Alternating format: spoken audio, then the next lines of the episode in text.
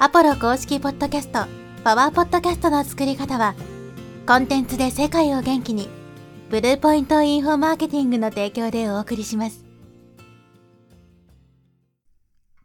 はい、えーこんにちは、ポロです。今日はですね、ポッドキャストを商品として販売する方法ですね、について解説していきます。以前に、ポッドキャストのマネタイズ方法というですね、話をしたことがあるかもしれないんですけど、そのポッドキャストのマネタイズ方法っていうのは、まあ、ポッドキャストに関連したようなマネタイズのやり方なので、その中でも、ポッドキャストそのものを商品として販売する方法みたいなことはちょこちょこっとね、触れてるかとは思うんですが、より具体的にですね、どういうふうにね、してやっていくのかっていうのを今回はお話したいと思います。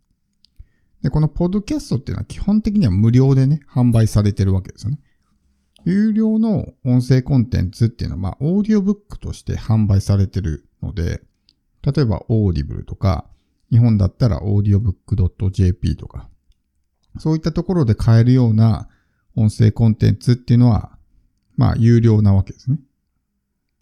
で、この無料のポッドキャスト、まあ、基本的には無料で聞けるんで、この普段配信しているチャンネルそのものを、まあ、有料で販売するってのは難しいわけですね。だって無料で聞けるわけだから、それはお金払う意味っていうのはないわけですよ。だから、有料で販売するためのコンテンツは別に用意する必要があるわけですけど、いわゆるその提供方法の部分ですね。どうやって提供するのかってことです。だから通常はこの RSS フィードを、まあそのホストからね、各プラットフォームに貼って自動配信みたいな感じにするわけですけど、そうしちゃうと、こうまあパブリックにね、情報が公開されてしまうので、まあ、誰でも無料で聞けるようになってしまうわけですよ。だから有料で販売することはできないわけですね。で、まあ最も一般的というか、最も簡単なのが、まあアンカーとか、アップルが提供しているようなサブスクですね。ポッドキャストでもサブスクができるようになったんで、それでマネタイズするっていう風にすると、まあこの、ポッドキャストそのものをですね、有料で販売することができますよね。ただ残念なことに、このアンカーのね、えーサブスクっていうのは、日本がまだ非対応らしくて、僕はまあメインポッドキャスト、メインチャンネルの方では、この有料のね、サブスクっていうのを設定してるんですけど、でも、日本非対応なんで、日本の人は買えないわけですね。だからまだまだそこでね、マネタイズするのはちょっと難しいかなと思うんですけど、じゃあどうやってやるかっていうと、要するに自分で集客して自分のお客さんに売るわけですね。で、それは一般の人からはアクセスできないような形で提供する必要があるというわけです。さっきのサブスクは、まあ、そういうシステムとかね、仕組みがホストにね、実装されていて、それを使えばね、そういった、まあ、こっちで煩わしい設定をしなくてもね、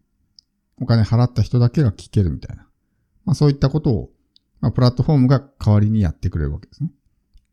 でも自分でやる場合、例えばパッと思いつくのがね、ワードプレスとかを使って、ワードプレス上にこう音声コンテンツを上げていってね、まあ会員サイトみたいな感じにして聞いてもらうみたいな。で、そのワードプレスにはパスワードをかけておいてみたいな。で、買ってくれた人だけにパスワードを渡して聞いてもらうみたいな方法もあるかと思うんですけど、まあこのワードプレスってのは結構ね、まあ技術的な問題があるんで、誰でも簡単にできるわけじゃないですし、やっぱりこうドメイン代がかかってしまったりとかね、まあいろいろそういったところがあるので、なかなか難しかったりするわけですよね。で、聞く側の利便性を考えても、まあこういうポッドキャストとかあったらね、まあながら聞きで自動再生なんで次から次にこうエピソード再生してくれるわけですけど、ワードプレスとかだと自分でいちいちね、えー再生をしたり止めたりとかって一個一個エピソードね、選択してってやらないといけないので、聞く側のメリット、利便性としてもあんまり良くないわけですね。他にやる方法としてはですね、有料のホストの、えサービスを使うと。例えばこのサブチャンネルだと、ポッドビーンっていうね、まあ、海外のホストを使って配信してるんですけど、ポッドビーンはですね、プライベートチャンネルっていうのを作れるんですね。チャンネルそのものを非公開にするってことです。非公開にして、そのアクセスの権限を与えられた人、リンクを知っている人だけが聞けるみたいな状態を作ることができるので、その、まあ、有料のポッドキャストの人用のですね、まあ、チャンネルを作って、そこにどんどんこうコンテンツをアップしていくとっていうふうにすればですね、一般の人からはアクセスできないので。で、まあ買ってくれた人だけにそのリンクを渡して、ここから聞いてくださいみたいなことはできるわけですね。これも結構簡単かなと思います。で、もう一個ですね、これも僕も最近知ったんですけど、あの、一部ですね、Google Podcast とかは、そのリスナーが RSS フィードを手動でですね、登録することによって番組が聞けるんですよね。僕も最近ですね、あの、ラッセル・ブランソンの、えー、コンテンツ、商品を買ってですね、その中に、まあ、ゴールド会員専用のポッドキャストみたいなね、まあ、えー、ところがあって、それ開いてみると、RSS フィードがそこに、まあ、記載されてるんですね。で、それをまあ自分で登録して聞いてくださいみたいな仕組みになってるわけですよで、実際そのやり方を見ると、Google Podcast でね、そのチャンネル登録みたいな設定の画面からいけるんですけど、そこにこう、RSS フィードを貼ることができるんですよ。それはこのホストとしてではないですよ。ユーザーがリスナーとして、この番組聞きたいっていう時に、その、その番組の RSS フィードがあればですね、それをそこに貼ることによって、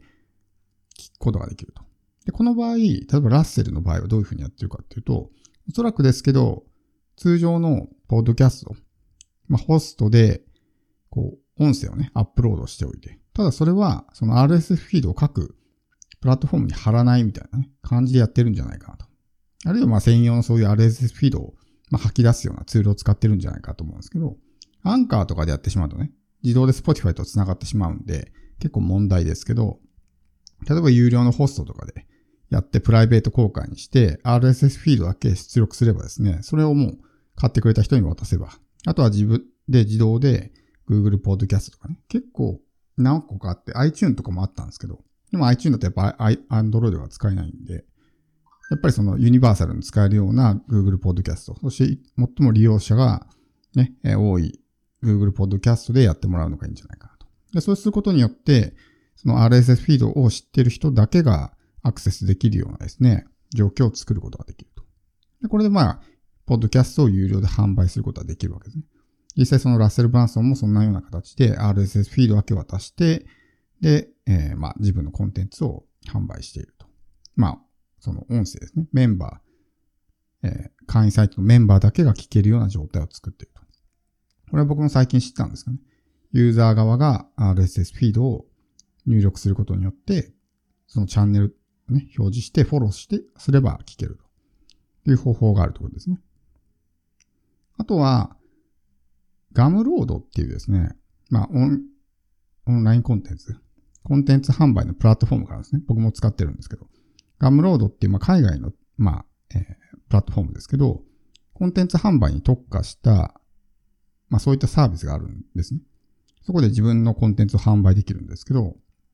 そこに、ポッドキャストっていう項目があるんですよ。ポッドキャストっていうところに、音声をアップロードしていって、例えば1000円なら1000円で、こうね、登録することによって、ポッドキャストを有料で販売することができると。で、その後の納品っていうのはね、まあこのガムロードの仕組みを使うことができるので、まあ勝手に買ったらね、売れたら相手に納品してくれる。相手がポッドキャストにアクセスできるような状態が作れるので、まあ非常にいいんですね。で、このガムロードってのは基本的に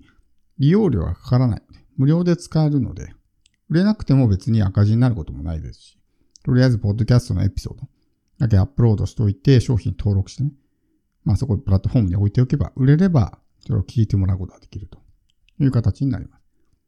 なんで、まあ、今言ったみたいな感じでやればですね、ポッドキャストをそのものですね、チャンネルとか、まあそういった何か一つのテーマのね、ものを有料で販売することができると。だから、ポッドキャストそのものを商品として売ることもできるわけですね。ただ通常のアンカー、まあ旧アンカーですけど、Spotify for Podcasters で普通に発信しているだけだと、やっぱり一般に公開されてしまってね。まあ誰でも無料で聞けるっていう風になってしまうんで、ちょっとやり方を変える必要があると。まあその方法はいくつかあって、まあ今回紹介したようなね、やり方でやれば、まあ商品をね、買ってもらうことができる。そして買ってもらったら、その人だけがね、聞けるような状態を作ることができるという形です。